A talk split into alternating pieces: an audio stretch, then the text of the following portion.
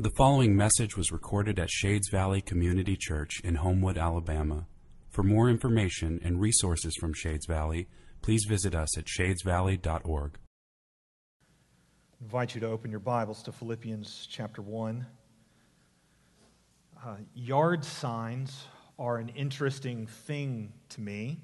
Uh, you, you, know what I'm talking about, right? Like those little cardboard or, or plastic signs that people place in their front lawns to show their support of someone or something they value, something that's worth something to them. Like if you drive, if you drive through my neighborhood, you can see these things everywhere. Some are political, some are patriotic, some are just decorative. Many of them are, believe it or not, I know it's hard to believe, but many of them are sports related. There's like this one house that goes way beyond the typical yard sign, and they literally mow the words roll tide into their grass.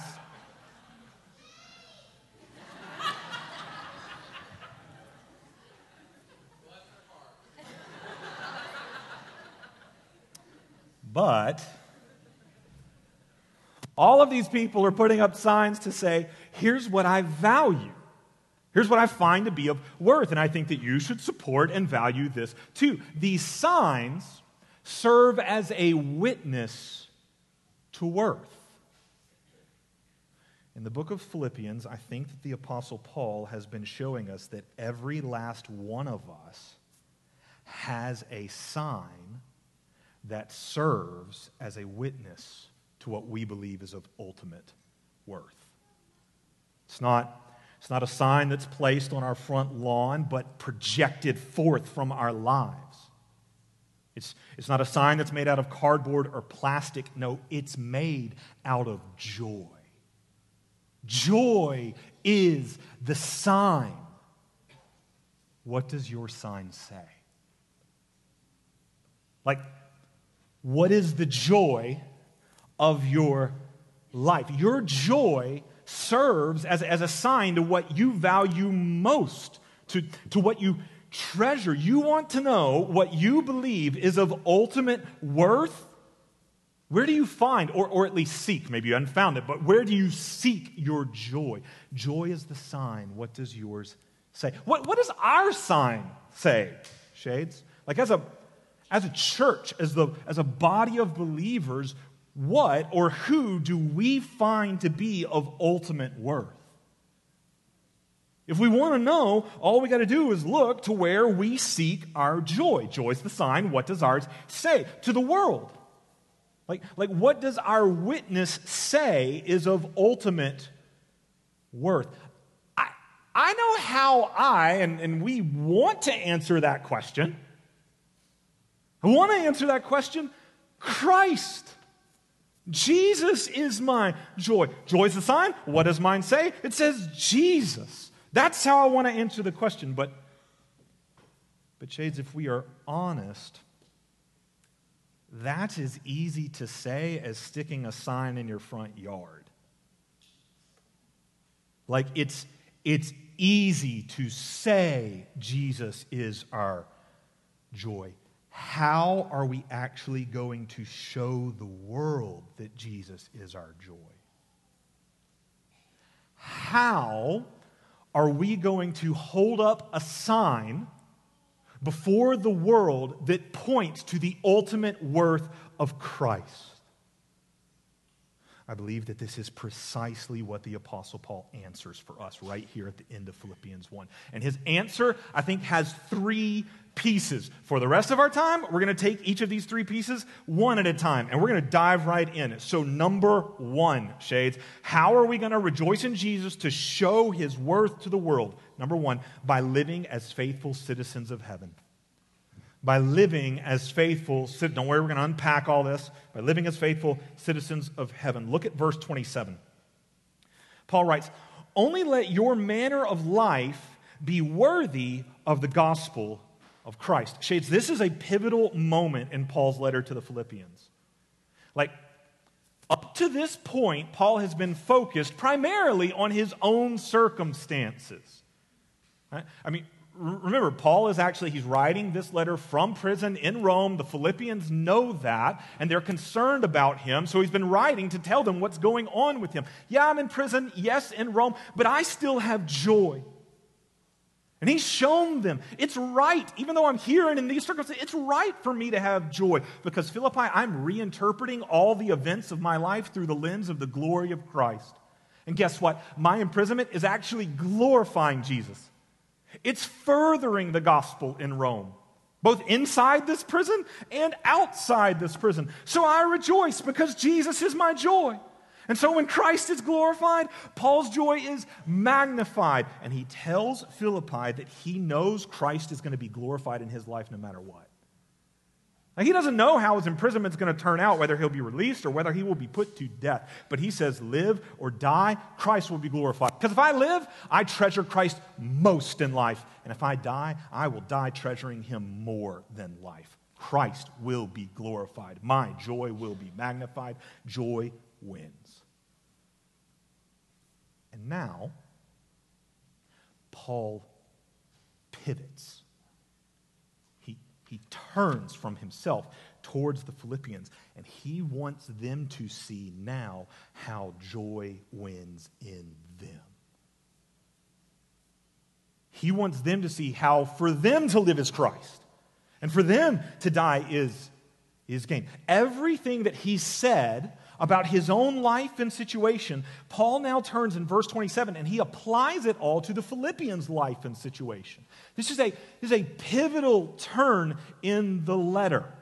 From Paul to Philippi, everything has been building to this moment, and everything after this is going to flow from this moment. If the letter has a thesis statement, for all my English teachers out there, if this letter has a thesis statement, this is it. Only let your manner of life be worthy of the gospel of Christ. You can hear the centrality of this sentence in its first word only. Or the Greek word there could actually be paraphrased just one thing. Just one thing. Philippi. Paul is uh, he's pulling a classic preacher move right here. And he's basically saying, if you only hear one thing today, You've all heard preachers say that, right? If you only hear one thing today, hear this. Like, this is the thing to hear. And that's, that's what Paul's just one thing. What is it, Paul? Let your manner of life be worthy of the gospel. It sounds odd to us. Worthy of the gospel. Paul, are you, are you saying that I've got to live in a way that proves I'm worthy? That proves I'm deserving of the gospel of Christ? Are you saying that I've got to earn Christ. No, not at all. To live in a manner worthy of the gospel means to live in a way that displays the worth of the gospel of Christ. Like Philippi, you've already received Christ through the gospel. You didn't earn him, you already have him. The good news of the gospel is that he was given to you, Jesus was given to you freely as your treasure. So treasure him. That's what he's saying. Live now that you have him, treasure him, live in a way that displays his worth. Live a life that accords with, fits with the treasure that you've received. Live a life worthy of the gospel of Christ. It's, um, it's kind of like the Downton Abbey movie. Okay, if you're not a fan, I promise this still makes sense.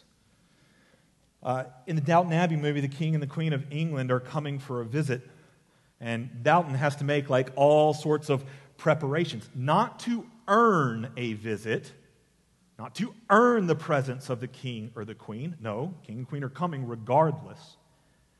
But they want to make Downton accord with, fit with the royals that they are receiving. They want Downton to display the worth of the king and the queen. Paul says, just one thing, Philippi, just one thing, Shades. Let your manner of life display the worth of your Christ. Let it be a sign to the world of the worth of Jesus. How, Paul? How do I do that? He's He's actually already begun telling us how through the phrase, let your manner of life. If you look in your Bible, you probably have a footnote right there. If you're in an ESV, you definitely have a footnote right there.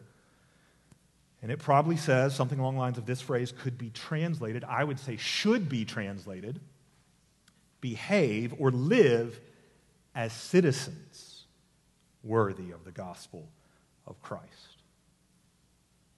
Politeuomai is the Greek behind this.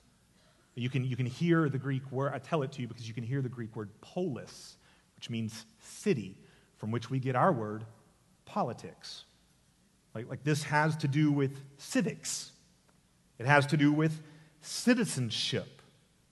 Paul isn't speaking to the Philippians individually saying, okay, let your manner of life. He's speaking to them collectively, saying, let your citizenship be worthy of the gospel of Christ. As you live as citizens, display the worth of Christ. Philippi would have heard this word this way because if you recall all the way from the beginning of our study, Philippi is a Roman colony in Macedonia. If you know anything about colonies, all right, they are primarily tied to the place they come from, not the place they are. Their goal is to bring life from the way it was done there to the way it is here. That's what colonies do. There's a reason that we as Americans still live more like Europeans than we live like the way Native Americans did, because we began as colonies who sought to bring a way of life this way. Right or wrong or otherwise, that's not what we're talking about. What we're talking about is that Philippi is a Roman colony in Macedonia. Its inhabitants are very proud of their Roman citizenship. In fact, they do everything they can to basically be a little version of Rome. The people wore traditional Roman dress. They spoke in Latin. Even the city's layout and its architecture mimicked Mother Rome. So, as a colony, Philippi was like an outpost of Rome in Macedonia.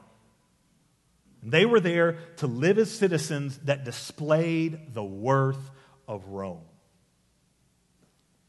It's into that context that Paul says to the Philippian Christians just one thing. Just one thing. Display the worth of Christ as citizens, not of Rome, but as citizens of a different kingdom altogether Christ's kingdom, the kingdom of heaven. I know that's what he means because he's calling Philippi to display the worth of Christ, not the worth of Rome. It's going to get real explicit later in the letter. If you go to Philippians chapter 3 and verse 20 to be exact, Paul will explicitly remind the Philippians that their citizenship is in heaven. Philippi. Paul's saying, Philippi, how, how are you going to show the worth of Jesus to the world? By living as faithful citizens of heaven. In other words, in your city, it may be a your city may be a colony of Rome in Macedonia, but you, the church, are a colony of heaven in Philippi. Like all the citizens around you, it may be the joy of all the citizens around you to dress as Romans, speak as Romans, do everything they can to mimic Mother Rome and display its worth. But your joy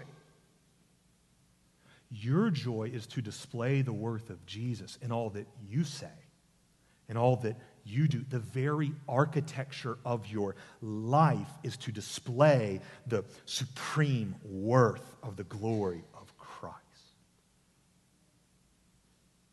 You don't do what all these other citizens do valuing the things they value, holding those things up as worth. No, you live as a citizen of the kingdom of Christ that displays his worth.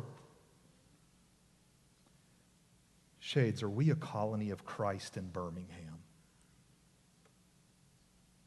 Are, are we living as faithful citizens of heaven? But do our lives and all that we say and in all that we do, do they display the worth of our King and his kingdom that's coming? He is our joy. Or do our lives betray the truth that our joy is the same as the world's? it's the kings and the kingdoms that are already here. Shades, we, uh, we live in a politically charged culture. And people look to politics on the right and on the left. They look to politics to usher in some kind of salvation that will give them a foundation for joy. But, Shades, there is only one true Savior and we are to live as faithful citizens of his kingdom and point the world to the one sure foundation that is Christ and his coming kingdom. And that is the only source of joy now and forever. Shades, I would beg you, please, please hear my heart. I am not telling you that it is wrong for us. I'm not. I'm not telling you that it is wrong for us as Christians to be politically involved or engaged with the issues in our country. I'm not telling you that we shouldn't fulfill our civic duties and be good American citizens. But I am telling you that we are Christians before we are Americans. And that we belong to the kingdom of heaven. And, Shades, if we give our allegiance to any other kingdom to the point that we are incapable of critiquing it, then we have sold our birthright for a bowl of beans. Do you, do you get that reference? Do you get what I'm saying? If you go back to Genesis chapter 25, you can look at the story of Jacob and Esau. How Esau, an older brother, sold his birthright, his right, what was his by being the firstborn. He sold his birthright to his younger brother Jacob for a bowl of stew because his tummy was hungry. In other words, he gave up something of greater value just because he couldn't see the value of it in the moment. He gave up something of greater value that was his by virtue of who his father was. Gave up something of greater value just to gain what he thought he needed most in the moment. And Shade, Shades, if, if, if we are a colony of Christ and we give up testifying to the coming kingdom of God, if we, if we compromise our integrity of testifying to the coming kingdom of God that Daniel 2 says will crush one day all of our current kingdoms we give up testifying to the coming kingdom of God in order to gain temporary power within a political party, we've sold our birthright for a bowl of beans. If we compromise everything the kingdom of God stands for just to further an agenda on the right or the left, we're selling our birthright of the power of the coming kingdom for a bowl of stew called political power. Shades, do we want to show this world the worth of Jesus? Then we live as faithful citizens of the kingdom of heaven, seeking our joy in Christ, not in the power structures of this world. We don't look to them for salvation. We don't panic when they fall apart. No, because Christ is our joy and he is a king who is reigning and who will reign forever. Shades, joy is the sign. What does our sign say? I pray that it says Jesus. We seek joy in Jesus and display his worth to the world by living as faithful citizens of heaven. That's the first piece that Paul hands us, but he doesn't stop there. He continues unpacking for us what our faithful citizenship is supposed to look like. He keeps telling us, in other words, how to rejoice in Jesus and show his worth to the world. So, how? Number two, by living in fervent unity with one another. By living in fervent unity with one another. How, how do we rejoice in Jesus and show forth his worth to the world? By living in fervent unity with one another. Look at verse 27 again, but let's keep reading this time. Only let your manner of life be worthy of the gospel of Christ, so that whether I come and see you or am absent, I may hear of you, that you're standing firm in one spirit, with one mind, striving side by side for the faith of the gospel. Paul says this, this whole living as citizens of heaven so that you display the worth of Christ thing. Yeah, you've got to do that together, Philippi. And like, maybe I'll get out of prison and be able to come and help you do that but maybe not. But Philippi, even if I, did you see what Paul says? Even if he doesn't get to come and help them, he says they have another helper, the Holy Spirit, who will empower them to stand firm together. Did you see that in the text? I know that in most translations, uh, when Paul writes standing firm in one spirit, uh, the word spirit there in most translations is not capitalized. But I believe that it should be. It's a reference to the Holy Spirit. Everywhere else that Paul uses this Greek wording, it is clearly a reference to the Holy Spirit. And further, if you remember from two weeks ago when we were in verses 18 to 26, Paul showed us that we treasure Christ by the Spirit's power provided through who? God's people as we pray for one another, as we proclaim the gospel to one another, as we are the loving presence of Christ with one another. The Spirit is empowering us as He works through us to each other. And now Paul says to Philippi, do that. Be empowered by the Holy Spirit to stand firm together. Be empowered by the Holy Spirit to stand firm, valuing Christ most in life. Stand firm in that together, Philippi. Pray it for one another, preach it to one another, be present to speak it into one another's lives. Stand firm in the power of the Holy Spirit to value Christ most in life, to be unified in that. And Paul says he wants them to be unified in that fervently. Did you see that? He says, I want you to be of one mind, striving. That's where I'm getting the word fervent from. Striving side by side for the faith of the gospel. This is a fervent unity. In other words, it's not passive, it is a passionate pursuit of, of unity. It's a striving for, for a unity that longs to further the faith of the gospel. It longs to show the world the worth of Christ. Paul says it does that by being of one mind. Wants you to strive side by side for unity, to show the world the worth of Christ. How's that going to happen? It happens by you being of one mind. What does that mean?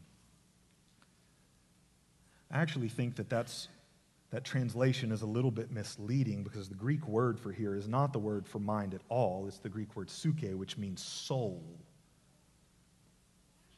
To be of one soul, not to be of one mind. I think it's a little bit misleading because when we hear that, be of one mind, it makes it sound like our unity comes from us being in agreement about how we think about everything. We're unified if we, if we think the same about everything, shades. Just to let you know, the church has never done that. Ever. Be a student of church history. Be a student of the church in present. We have never agreed how we think about or teach about everything. If that's the kind of unity that Paul means, we might as well give up now. I mean, Shades, do you know how much diversity of thought there is in the church? Do you know how much diversity of thought there is in our church? Like, we are a melting pot, and that includes theologically. If you need everybody in this room to be on the exact same page as you doctrinally, you will not survive here. Like, there are a whole host of issues that we differ on. I know you take me to coffee about them.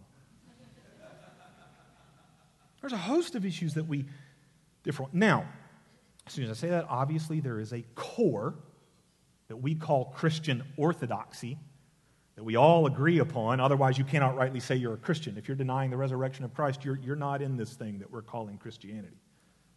There's a core of Christian orthodoxy. But within orthodoxy, there are so many other doctrinal issues about which Christians disagree. We're not of one mind. Does this mean that we cannot have unity? Shades, this is so relevant to us as doctrinal disagreements amongst Christians have been in the headlines just a bit this past week. And they've been in the headlines in such a way that it makes it seem like unity is impossible. But, Shades, we are committed to fervently fight for unity here. Not uniformity, but unity. Shades, we, we may disagree about many different things, but we will fervently fight for unity. And, and right here, in light of the religious news and headlines and social media outrage, right here, I especially want to say something this morning to my sisters in Christ. Dear sisters, we, you and I, we may doctrinally disagree on a whole host of various issues. But here, you will not be disrespected, disregarded, or dismissed. You will not be told to go home because you are home. The church is your home. And by the power of the Holy Spirit, we will fervently fight for unity, not primarily of mind, but of soul.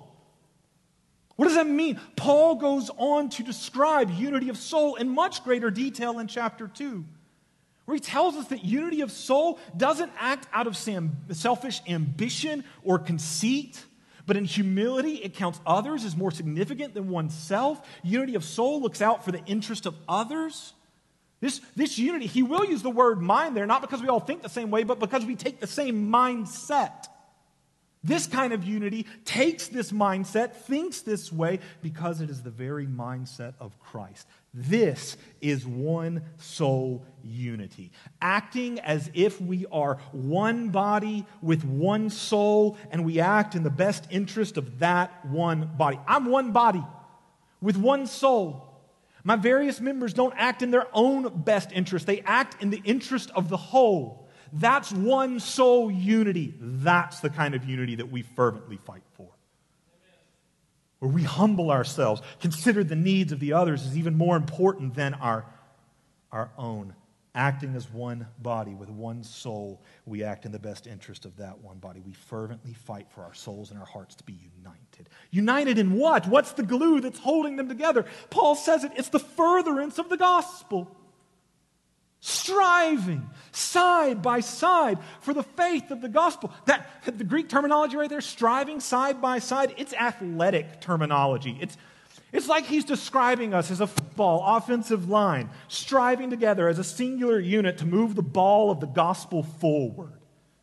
And shades, our very unity does that. It is our very unity that moves the ball of the gospel forward, that displays the worth of Christ to the world. Our fervent unity displays the worth of Christ as we sacrifice our own desires for the sake of treasuring Christ together. As we show the world something is more important to me than all of these people thinking the exact same way that I do. Christ and the gospel going forward is more important. We're displaying to the world the worth of the gospel. And that display is especially bright and amplified in our current culture. Because our current culture doesn't know anything about this kind of unity. Like, unity within our culture right now is thought to be impossible to achieve with anyone unless they think exactly like I do. Like, if they don't think the way that I do, there cannot be unity.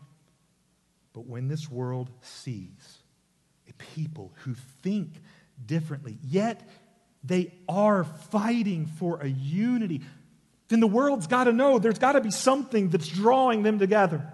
There's got to be something keeping them together that is worth more than everything else in their lives. We do have something holding us together, keeping us together, that's worth more than any of my personal preferences, thoughts, or opinions. And his name is Jesus.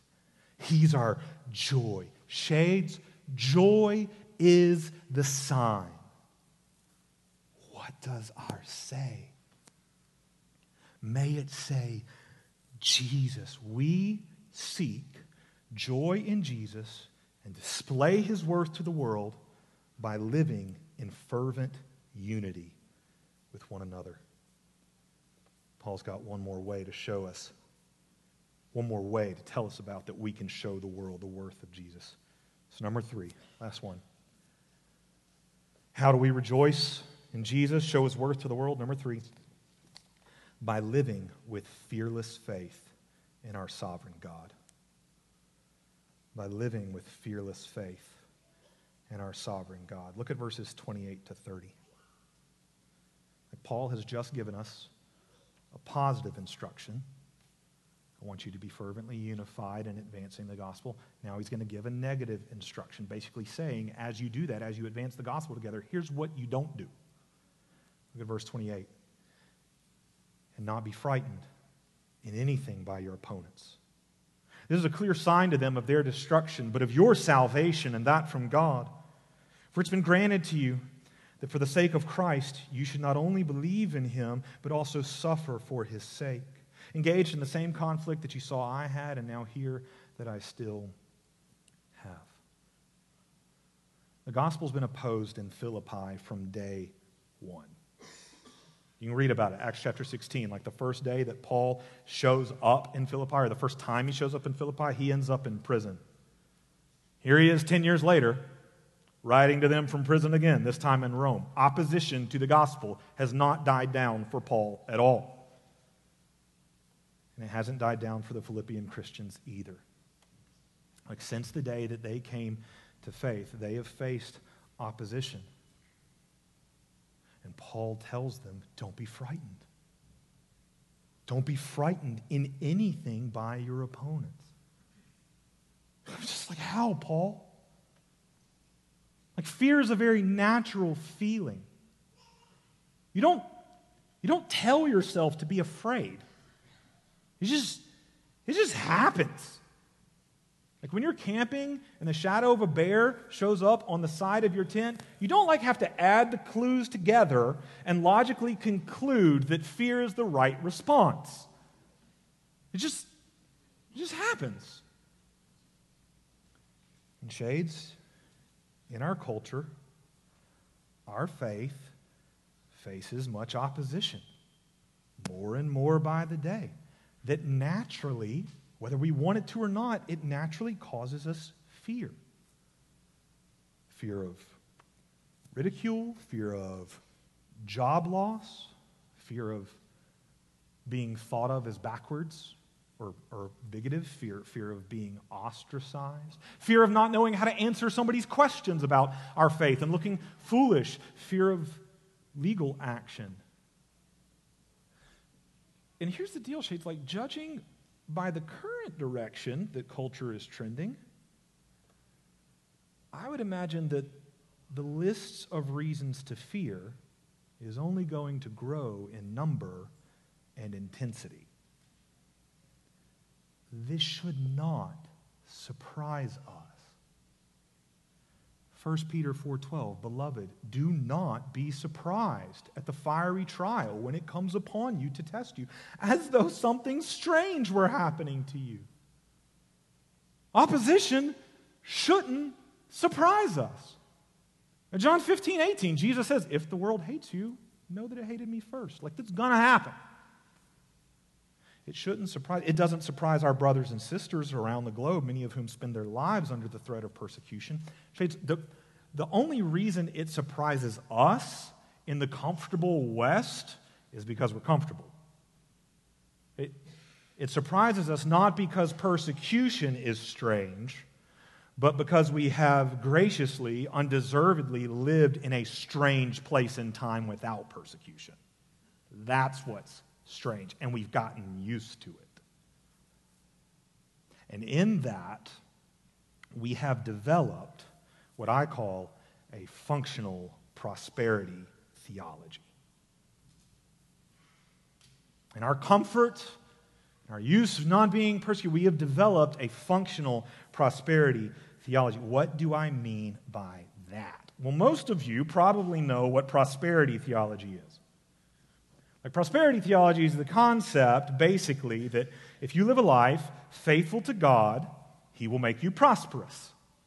He'll give you health, He'll give you wealth. Those are usually the things attached to it. And if bad things are happening in your life, that's obviously a sign of God's displeasure. Now, I pray that all of us reject that prosperity theology outright. It is clearly unbiblical. I've argued against it many times. But here's my fear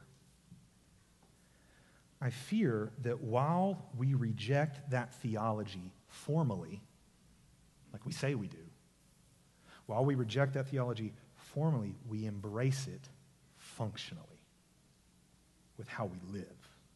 We reject it with our words, but we embrace it with our lives. In, in other words, we live our lives as if the baseline premise of prosperity theology is true that if I do right by God, He'll do right by me. He will bless me and give me the gifts that I think I deserve for my faithful service. In, in other words, let me, let me give you some examples of common ways I see this play out every day. Uh, the reasoning will go something like this If I don't have sex before marriage, if I remain pure and date in the way, only in the way my youth pastor told me was the right way to date, then I will definitely get married. And it will definitely be awesome. And when the marriage doesn't come, or it does and it's hard, we feel like God's been unfaithful. We're surprised by the fiery trial because we did our part. Why isn't God doing his?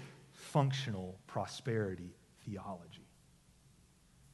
Or could say, uh, I read all the Christian parenting books. I went to the conferences. I prepared to be the perfect Christian parent, which clearly Instagram tells everyone that I am. Then the baby doesn't come. Or they do, and they rebel, and they break your heart, and they wander from the Lord. And we are surprised by the fiery trial because we did our part, and God isn't doing His. Functional prosperity theology. Or one more I go, I go to church, I read my Bible, I pray. And what does that gain me in my cultural context? I'm, I'm not respected, I'm rejected. My culture labels me as unloving. And we're surprised by the fiery trial because we did our part, but God isn't doing his. Functional prosperity theology. Shades, when, when we live in this way, and opposition comes, we panic in fear. Where is God in this? He's clearly abandoned me. He's clearly displeased with me. Everything I believed is a lie. We panic in fear and we run from the faith. I watch it happen all the time. And this is precisely what Paul is warning against. The Greek term for frightened in verse 28, it was a term that was often used to describe horses that were frightened. They were startled into a stampede. It describes panic. Paul is saying, don't panic when you suffer. It's not a sign of God's displeasure that he's angry with you or that he's absent from you. Don't panic. I don't think that Paul's words right here in verse 28 uh, mean that we will never feel fear. But I do think they mean that when we feel it, we are empowered to be a people who do not panic. We live in a world of people who panic because the things that they find most valuable or the things that they trust in are constantly falling out from under them. If we are a people who panic, then our faith is not in a God who is sovereign. Our faith is in something else. Probably that we were just trying to use God as a means to get. Our faith was in getting that marriage or in getting those children and getting that family and getting that job and getting that success and getting whatever it is you want to fill in the blank. And when it fell out, we panicked. We are not a people who panic. Why? Because no matter the opposition we face, we know it doesn't win, for our God is sovereign. Look at verse 28 again. We're not frightened in anything by our opponents. Why? This is a clear sign to them of their destruction, that they don't win but of your salvation that you do, and that is from God. In other words, when we face opposition and suffering, when we lose the things that this world values health, wealth, safety, security, people we love, expectations we long for when, when we suffer and are opposed, but we do not panic and we do not run from the faith, then we put on display that our ultimate joy is Jesus not these other things. And though all around my soul gives way, He then, at that moment, is all my hope and stay. And I stand on the solid right rock of Christ and declare that all other ground is sinking sand. Shades, when we do that, when we do that, our lives declare to the world that everything they're hoping in is sinking sand. It won't last. And so the joy that they have tied to it won't last. We, when we do this, we become a huge billboard, a, a sign that all the things they hope in are headed for destruction, which means so are they. But simultaneously, we become a sign that nothing can destroy our joy, for it is in Jesus, the only solid rock, who will rule and reign forever. Our indestructible joy in Jesus becomes a billboard sign to the world that nothing can destroy our salvation, for our God is sovereign. He's even sovereign over the opposition that the world is throwing at us because what we just argued for, what we just saw, is that God is using that suffering for his purposes to display himself as our greatest treasure. That's exactly what verse 29 says. Look at it. For it has been granted to you, it's been given to you, charizomai, graced to you is the word.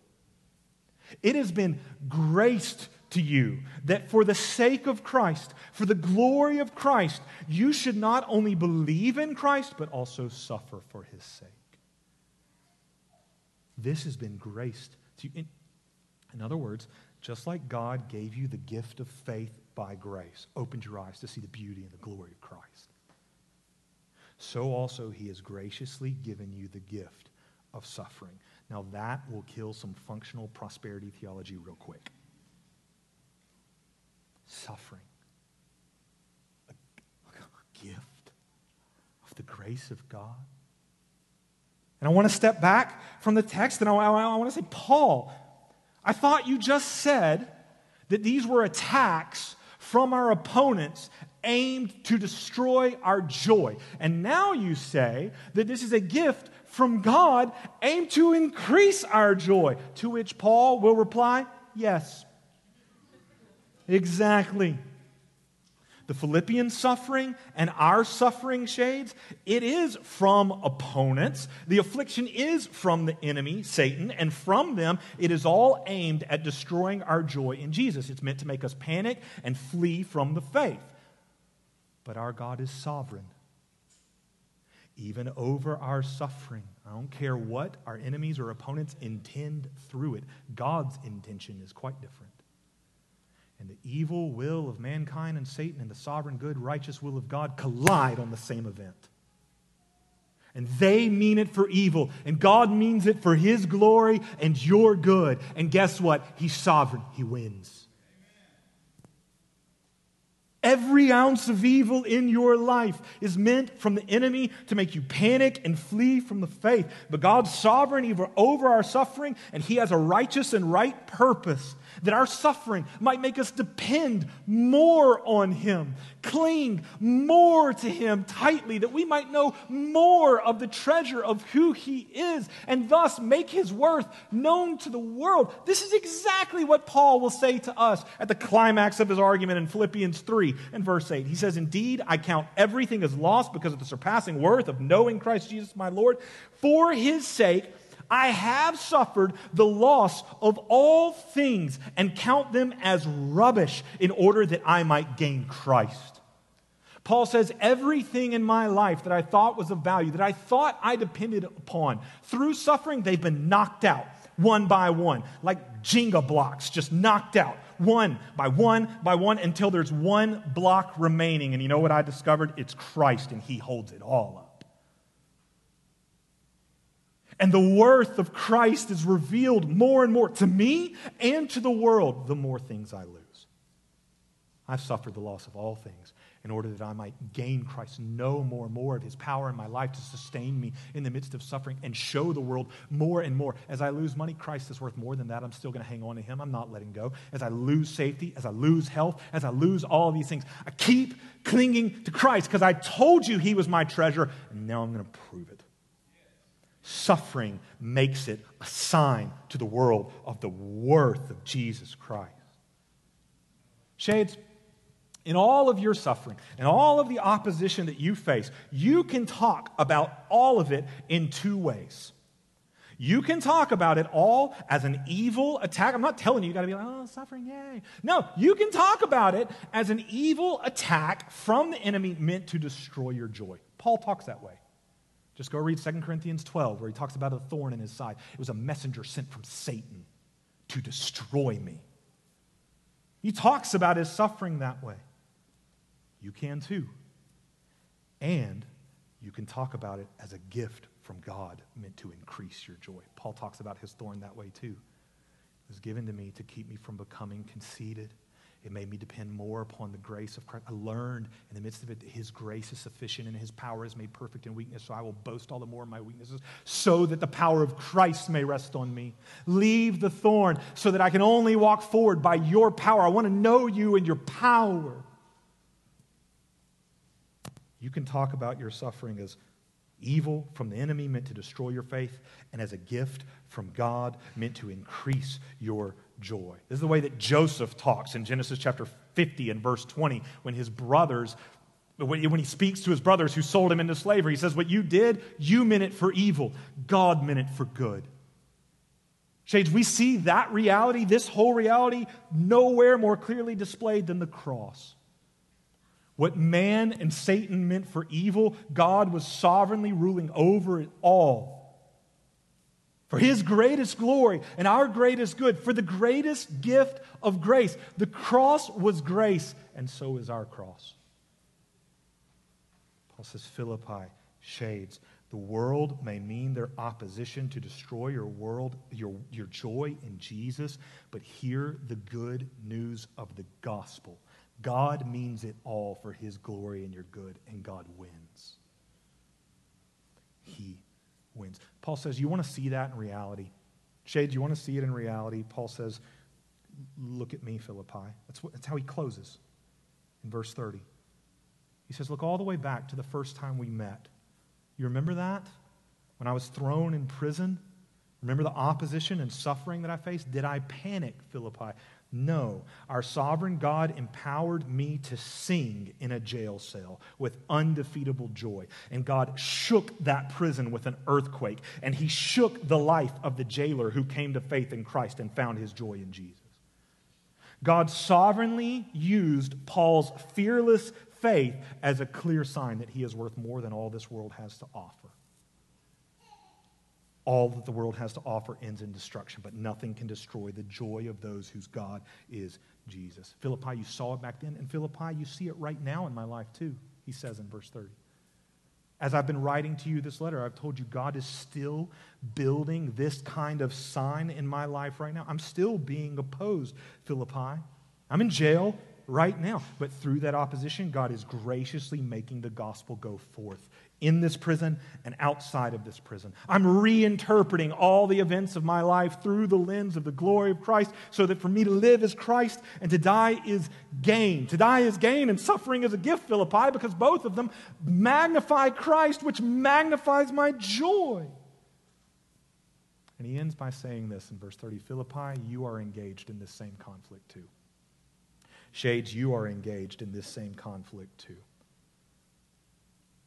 one in which we still experience the opposition of the world to our faith, one in which we can still show the world the worth of Christ. How? by our joy. Joy is the sign.